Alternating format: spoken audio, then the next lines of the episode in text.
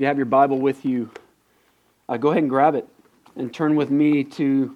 We're going to be right at the end of Esther chapter 6. So we're one verse there in chapter 6, and then we're going to we're going to make the little jump over into chapter 7. So we're in Esther 6:14, going to going to go all the way through chapter 7 and we're just going to jump in. So would you stand with me now as we as we really set our hearts uh, to receive to receive God's word to us this morning. This is Esther chapter 6, beginning in verse 14. And we're going to start off just going through, uh, through verse 6 of chapter 7. While they were yet talking with him, the king's eunuchs arrived and hurried to bring Haman to the feast that Esther had prepared. So the king and Haman went in to feast with Queen Esther. And on the second day, as they were drinking wine after the feast, the king said to Esther, What is your wish, Queen Esther? It shall be granted you. And what is your request? Even to the half of my kingdom it shall be fulfilled. Then Queen Esther answered, If I have found favor in your sight, O king, and if it please the king, let my life be granted me for my wish, and my people for my request. For we have been sold, I and my people, to be destroyed, to be killed, and to be annihilated. If we had been sold merely as slaves, men and women, I would have been silent, for our affliction is not to be compared with the loss to the king. Then King Ahasuerus said to Queen Esther, Who is he, and where is he, who has dared to do this? And Esther said, A foe and enemy, this wicked Haman. Then Haman was terrified before the king and the queen. That's the word of the Lord. Let's pray together.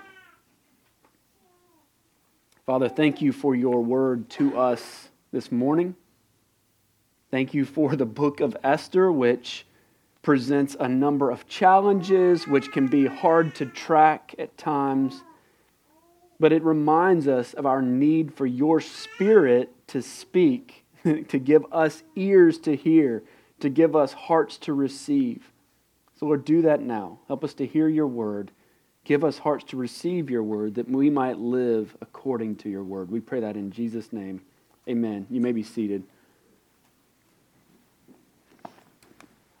In the opening of, of Paul's first letter to the uh, Corinthians, right, right at the beginning of chapter 2. He's sort of explaining to them uh, why it is that he has written to them. And, and he says, looking back at his time spent with them in person, he has spent a great deal of time with them in person. He's looking back at that. And he says, I, when I came to you, brothers, did not come proclaiming to you the testimony of God with lofty speech and wisdom, for I decided to know nothing among you. Here's the part for I decided to know nothing among you except Jesus Christ and Him crucified. That's, that's what Paul says to the church in Corinth. I decided to know nothing among you except Jesus Christ and Him crucified. He's going, Look, I didn't try to impress you. I didn't try to wow you. I didn't try to be creative. I didn't try to be innovative. I intentionally, he's going, I intentionally kept it simple. I kept it plain. I preached who Jesus is, and I preached what Jesus did. And that sort of sums up, doesn't sort of, it completely sums up our desire here in terms of preaching and teaching. And Paul even goes further. He really sort of, so he, so he lays that out there and then he goes a little further and kind of captures the spirit of it too. So, so not just what he wants to do, but also the way that he wants to, to do it when he says, And I was with you in weakness and in fear and much trembling. That is a that is a spirit that I understand. That's a posture that I appreciate. In fact, just before the service, I don't, you, all may not realize this, but our, our worship team, they get here about 8.15, 8.30, somewhere in there every Sunday morning. They come in here and they rehearse, and then, and then I come in and we do like a sound check to make sure all this stuff works, and then we go into a little room over here, and we, we talk through the service and we pray together. And my prayer this morning uh, was that God would strengthen all of us in that and that He would strengthen me in that because I understand that posture of weakness. I understand that posture of fear. I understand that posture of trembling. And Esther, as we've looked at all these different themes, continues through all the drama to point us back to Jesus. Like that's what ultimately we're looking for in Esther. Now, sometimes, if we can be honest, that has been a challenge. Uh, there's been more than a couple of weeks where somebody's come up to me at the end of the service and been, man, I read ahead, did not know what we were going to do with that passage. Uh, but sometimes we've had to some kind of work for it. But here in chapter 7, here in chapter 7, it's there in a really sort of obvious sense. Esther 7, at least from our perspective today, like from our vantage point at this stage of human history, Esther 7 isn't just hinting at Jesus, and it's not just whispering Jesus. Esther 7 is shouting Jesus for us through the, through the poetic reversal that God works in the story that we see in this passage, breaking into the narrative. We see this incredibly beautiful and emotional moment taking place, pointing us to Jesus. And it comes through two uh, sort of primary elements. These are, these are uh, these are the ways that we see it. We see it in the way of personal identification. So remember that. We see it in the way of personal identification, and we see it in the way of particular intercession. Those are the two ways. And both of them, both identification and intercession, I'm saying this on the front of uh, the front end here, so it's not a mystery. They both point us to Jesus. And it's not like it's coming out of nowhere, all right? It's not like it's springing up out of the blue. It's coming right in the flow of the story, which has really been building up to this point. Look at verse 14 there, because, because what it says in verse 14 really sets a rhythm for us for everything that follows. Remember this Haman, Haman has been with his wife and friends. At this point, you need to know this. Haman has had a really bad day. Now we uh, like we don't like Haman. We said that last week. I literally said I just don't like Haman. I don't want to be around Haman. But Haman has had a bad day up to this point. Nothing has gone the way he planned. He wanted the place of honor, he wanted the higher status. He got there early, he got there early in the morning to try and make that happen, but instead it's Mordecai, his mortal enemy, who gets the higher status. It's Mordecai who gets the honor. And Haman was the one who was forced to. This is the same exact day this morning that we're talking about right now is the same day that he was forced to declare to everyone in Susa the greatness of Mordecai, to parade him through the city and declare his greatness. Okay, this is Haman's nightmare. Whatever your worst case scenario is for a day, that's what Haman is experiencing here at the end of chapter 6, beginning of chapter 7. And his wife and friends this is why you got to be careful who you marry and be careful who your friends are. They are the worst. Okay? She's basically just like, yeah, bro, you're done. No, no, like entering into it with him. He's like, ah, this is the word. He's like, yeah, you're to die. This is, you're to die. And here's what 14 says it says, while they were yet talking with him, the king's eunuchs arrived and hurried to bring Haman to the feast that Esther had prepared. So again, it's important we realize this is still that same day. He's gone home for his lunch break, he's vented to his wife and friends, and now the king's eunuchs have shown up to bring him to the feast. He's had a miserable morning, he's been humiliated, but it's not over. He still has to go to the feast, and Haman isn't ready. That's the idea here.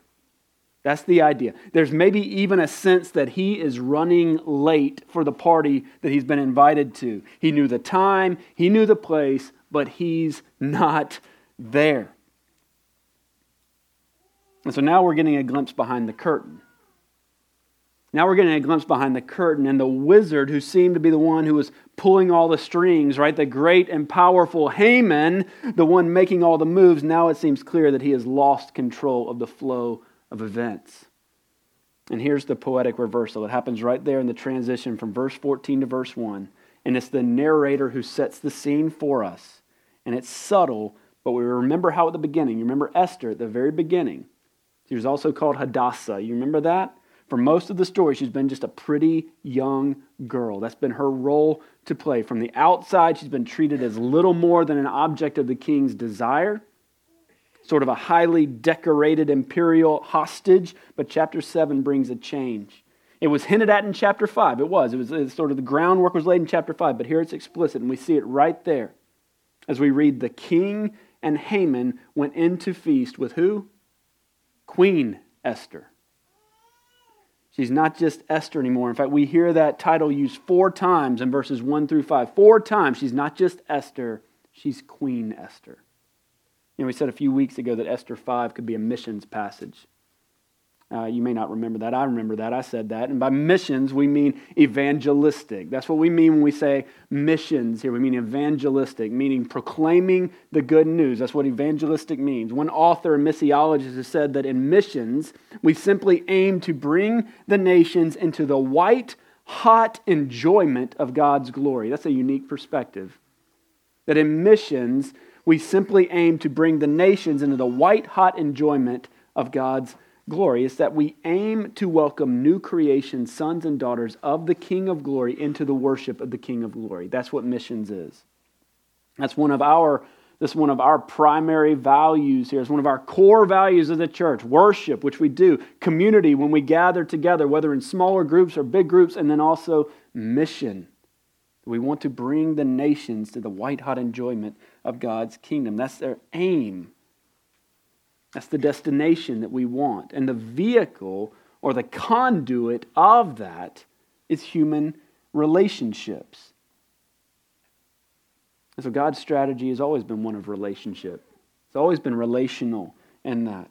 That's what Jesus is getting at in First John, or sorry, in John 20. You see, in John 20, it's the resurrected Jesus He's died, he's been raised again, and he's talking with the disciples, and they're trying to wrap their minds. I mean, you can imagine being them in this. They're trying to wrap their minds around the fact that, that Jesus is not dead anymore, right? Because, I mean, because we have to come to terms with this that resurrections were no more normal in the first century than they are today, okay? And what Jesus tells them in their fear, right? He appears to them, they're terrified, as you would expect. And he says to this, he says, the first thing he says is, Peace be with you. And I've always loved that. Just peace be with you. And then he says this As the Father, as the Father has sent me, even so I am sending you. That's what Jesus says.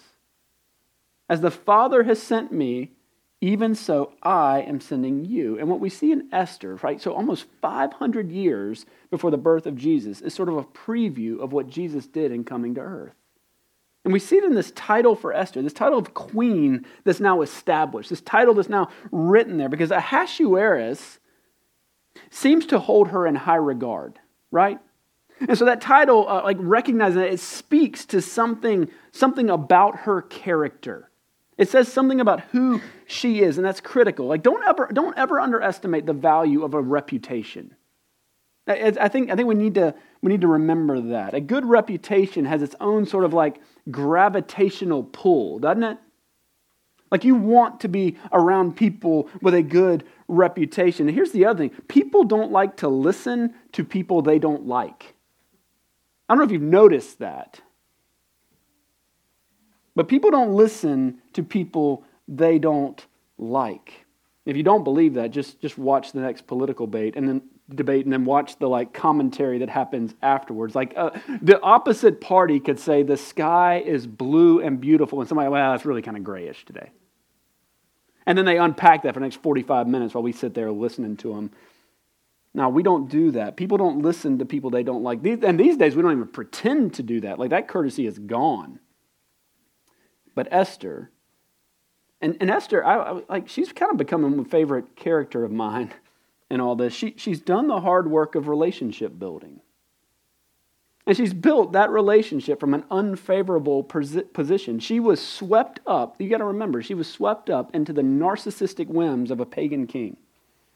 She was taken from her life and forced into a harem. And so she didn't have an easy path, but there's something for us to learn here, both as we engage with one another and as we engage with the world around us. You see, and, and I really I want to be careful here.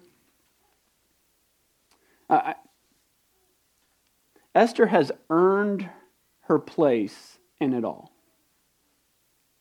I really, I really don't like using that word, uh, that she's earned it. There's a, there's a real danger in taking that too far. But in this relationship, and this, I mean, the reality is this is true in every relationship, she has hung in there to develop what we might call relational capital. And we're not just talking about the last two days, like not just the last two days in the story, the last three chapters, not just those last two days. There's something underneath the surface of the story, like back in the in the years of silence, back in those unknown moments, the unrecorded moments, making it clear that here, here's what it is: Ahasuerus trusts Esther. You might think about any relationship you've ever had. Any meaningful relationship is going to be founded on some level of trust, right? Like that's why the that's why the bride and groom stand in front of each other and make the same promises on their wedding day. They're saying the same thing, making the same promises, making that vow. That's why friends will communicate with each other, seek input from one another. It's because of trust. And so Esther Esther has carried herself in such a way that brought the king to this point of trust. There's this relational capital that's been established. And I don't see any reason to see this as strategic. Like, I don't think she's been sitting in the harem plotting this out, going, at one, you know, I'm going to just be really cool with him, and then one day I'll need a favor and he will, he'll grant that favor. I don't think it's been strategic. I think it's mostly been survival. Remember back in chapter 4, she was sort of blissfully unaware. Do you remember that? The edict goes out. Mordecai comes to her. She has no idea what's going on. It was Mordecai who said, If you keep silent at this time, relief and deliverance will rise for the Jews from another place, but you and your father's house will perish. So it's not, it's not really a story of her effective strategy. This moment is more a testament to her authenticity, it's a witness to her character. And now he, that's the king, He's so invested with her that he's still making these big promises to her. Now, he wants to help her. Look at verse 2. It says that on the second day, now that's the second day, that's the second feast. So it's not a whole other day, it's just the next day after the first feast. On the second day, as they were drinking wine after the feast, the king said to Esther, What is your wish, Queen Esther? And in three, Esther shows us the way of personal identification. Then Queen Esther answered, If I have found favor in your sight, O king, and if it please the king, let my life be granted me for my wish, and my people for my request.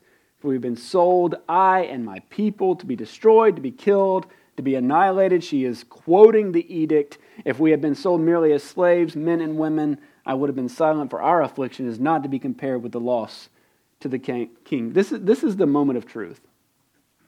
That's really what this is. We've seen a number of these along the way, and none have been bigger than this one. A moment of truth is a moment that changes everything. And so she's overcome the fear, she's overcome the hesitation that we saw back in chapter 5, and now she's out. At this point, she is exposed. Don't underestimate the, the risk here, because the truth is that in order for her to be rescued, for her to be rescued herself, and in order for her people to be delivered, she has to reveal for the very first time her own ethnicity. Before this, it didn't matter. Like up until this moment in the story, she's kept that hidden as Mordecai had commanded her. But this is the only way. Exposure is the only way. Vulnerability is the only way. It's the way of personal identification. It's what another writer said that in, in order to secure her people's salvation, she must risk her own destruction. And more than that, in order for Esther to be saved herself, she must identify with the very people who've been condemned to die. She has to be out, she has to be known. She has to be willing to lose herself in order to gain her people. And we're so familiar with this type of story that we have to be careful not to miss it. You see what I mean when I say Jesus kind of screams off the pages here? We're sort of inoculated to this type of story. You know what that means? That means, like, we, we, means we get just enough of it that we never actually get it. And so we can be numb to it. But in a very real sense, she has to let go of her autonomy. That's what she has to do. She has to lay aside her, her own liberty, that freedom and self determination, things that we still cling so closely to today. She has to set that aside. Everything that she's built up, all that relational capital, she has to be willing to, she has to be willing to lose that for the sake of her people. The law of the king the edict of the king, sealed with his signet ring, says that her people must die. And up to this point, she's been safe. She's been safe, but as she speaks, she's standing in solidarity now with her people. And there's a reverberation there of what we know as the gospel.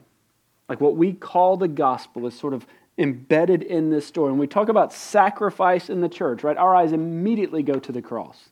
So if you ask a kid a question in church, they like automatically say Jesus, right? It doesn't matter what the question is. I got a 90% chance that that's going to be right, you know? Our eyes immediately go to the cross because when we talk about sacrifice, what we know is that the way of Jesus is the way of self sacrifice. It's the way of self denial. That's the pathway for any who would be called a Christian. Comparing Esther and Jesus, I like how David Strain has, has said it. He, he, he says this He says, he says, Esther secures only temporal deliverance from the unjust tyranny of an earthly monarch. Jesus secures eternal salvation from the just and holy judgment of Almighty God. Esther stands with her people and intercedes on their behalf. Jesus stands with his people and dies in their place. Esther must persuade the king to spare the Jews, but in Jesus, the God whose law condemns us, himself bears its penalty and secures our pardon. That's the gospel of Jesus Christ right there. And it's not flashy.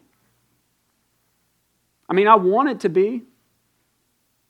I want to impress you. I want to come up here and like, I mean, like we were kind of joking before the service, like get Colin over here, man. Do a little drum thing. Let's get this thing going. Claire, could you play something really powerful on the piano while we're going? This is the gospel. And then we can start kind of getting. I start bouncing around. I can't bounce around. I look ridiculous doing that. But if, if I could, I want to do that. Just draw you in with my with my rhetoric and and pull you into a story that makes you just go. I'll take whatever hill he's asking me to climb. But that's not what Paul did.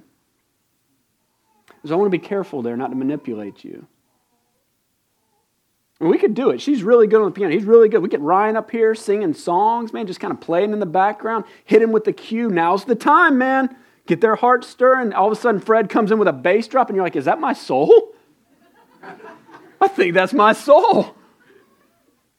And people are weeping and crying. They're turning. I mean, I, hey, it's, that's a, that sounds good, but that's not, again, that's not what Paul did. Paul preached Christ and Him crucified. And so the gospel of Jesus Christ, it begins with the way of identification. It begins with Jesus being identified with us. It's that 2 Corinthians 5 expression, and y'all, we quote this one all the time. So this is not brand new to you. It should not be. If this is your first time here, you can be like, yeah, this is brand new to me. If not, you should have heard this that for our sake he made him to be sin who knew no sin, so that in him we might become the righteousness of God. That's 2 Corinthians 5.21. I will plead with you to memorize that verse. That's the word given to the church. That's the word given to Christians. Because to be a Christian, here's what it means. The, to be a Christian means, just means being a follower of Christ. That's all that means. Is to walk in the way of Jesus. And his is the way of identification. And beyond that, here's the other thing it's the way of particular intercession. Look at verse 7 here. Verse 7's got a little bit of poetic justice to it. It starts with this. It says, Haman was terrified before the king and queen. And here's 7. And the king arose in his wrath from the wine drinking and went into the palace garden. But Haman stayed to beg for his life from Queen Esther, for he saw that harm was determined against him by the king. And the king returned from the palace garden to the place where they were drinking wine, as Haman was falling on the couch where Esther was. And the king said, Will he even assault the queen in my presence, in my own house? As the word left the mouth of the king, they covered Haman's face. Then Harbonah, one of the eunuchs in attendance on the king, said, Moreover, the gallows that Haman has prepared for Mordecai, whose word saved the king, is standing at Haman's house, 50 cubits high. And the king said, Hang him on that. So they hanged Haman on the gallows that he had prepared for Mordecai.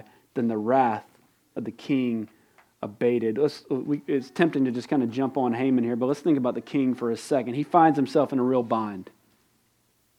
And then Haman just completely unravels, right? We can only imagine what Esther was thinking during the rest of this episode because, because it's interesting how, for the rest of this, she just remains silent. It's this guy, Harbona, one of the eunuchs in attendance on the king. We met him back in chapter 1. It's this guy who comes up with the bright idea to dispatch Haman on the very scaffold that he had built. You sort of get the sense that, like, maybe Harbona had been waiting for this moment. You know what I'm like? Maybe Haman wasn't everybody's favorite guy in the king's court. They're like, one of these days we're going to get that fool, and they do. Like he's just like, wait, just I love this guy. He comes out of nowhere and just has the greatest idea the king has ever heard. Why don't we just hang him on that? Like, right? And it's understandable. Haman is very unlikable. There's plenty of reasons to not like him. And the king is able to be done with this guy who has manipulated him. And we're left again with this image of these like two contrasting characters, right? We got Haman, as it turns out, has, has only been operating for his own self interest. And Esther, she's willing to walk in the way of self sacrifice for the sake of her people. That's what intercession looks like. That's what intercession is. It looks like Jesus. You know, back in 2 Corinthians 5, just before that gospel verse, about Jesus, who knew no sin, becoming sin, so that in him we might become the righteousness of God. Just before that, there's this declaration from Paul to the church. And that's what we are, right? We're the church. We're part of the church. Here's what he says He says that if anyone is in Christ, he's a new creation. If anyone is in Christ, he's a new creation. The old has passed away. And he says, Behold, the new has come. That behold there is critical. Behold, take a look, see that the new has come. And then he says this Therefore, this is Paul, then we, therefore, are ambassadors for Christ. Because we are a new creation in Christ Jesus, and because the new has come, therefore, we are ambassadors for Christ, God making his appeal through us.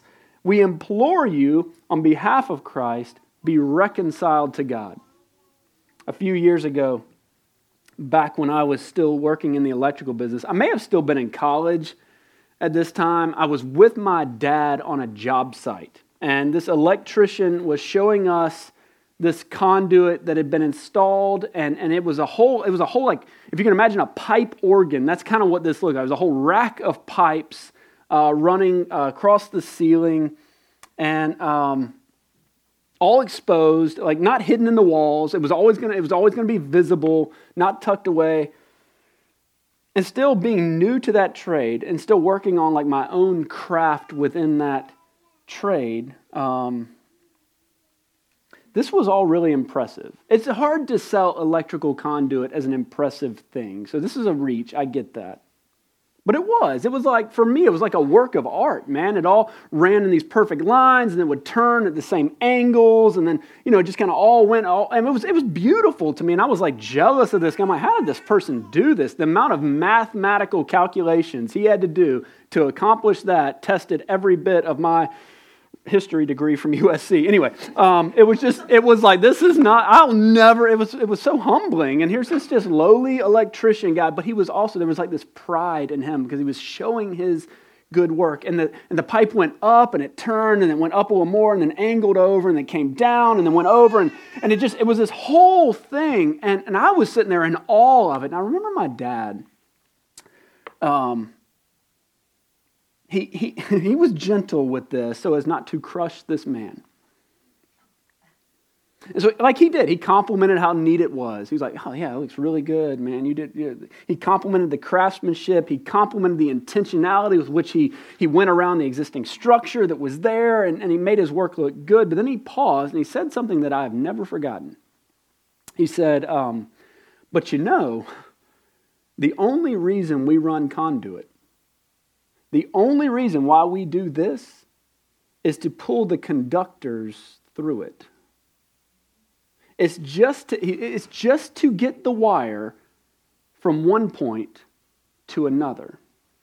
And what my dad knew that I didn't know at the time was this man had put so many angles of bend in there, there wasn't a chance in the world he was going to get any wire through there.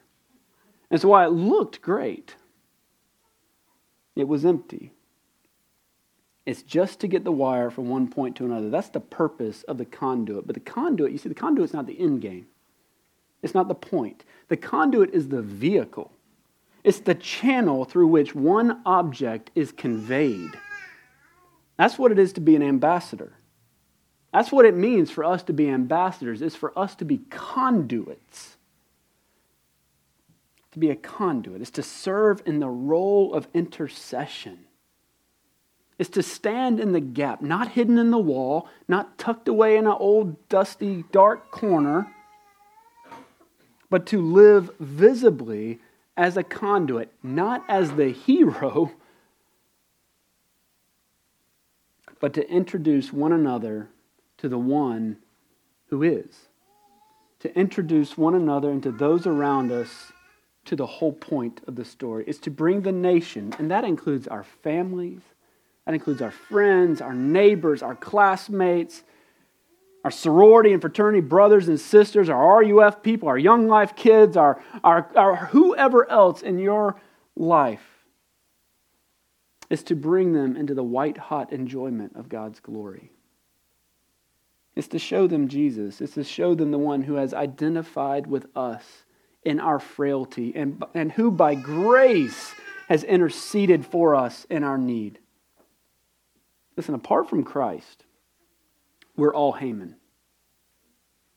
Apart from Christ, we're all Haman. We're lost, we're condemned. There is a gallows waiting. But with Christ, we walk in the way of Jesus, loving God, loving others, ambassadors for Christ, God making his appeal through us. That's why anyone who walks into this church, I'm going to plead with you for just a second.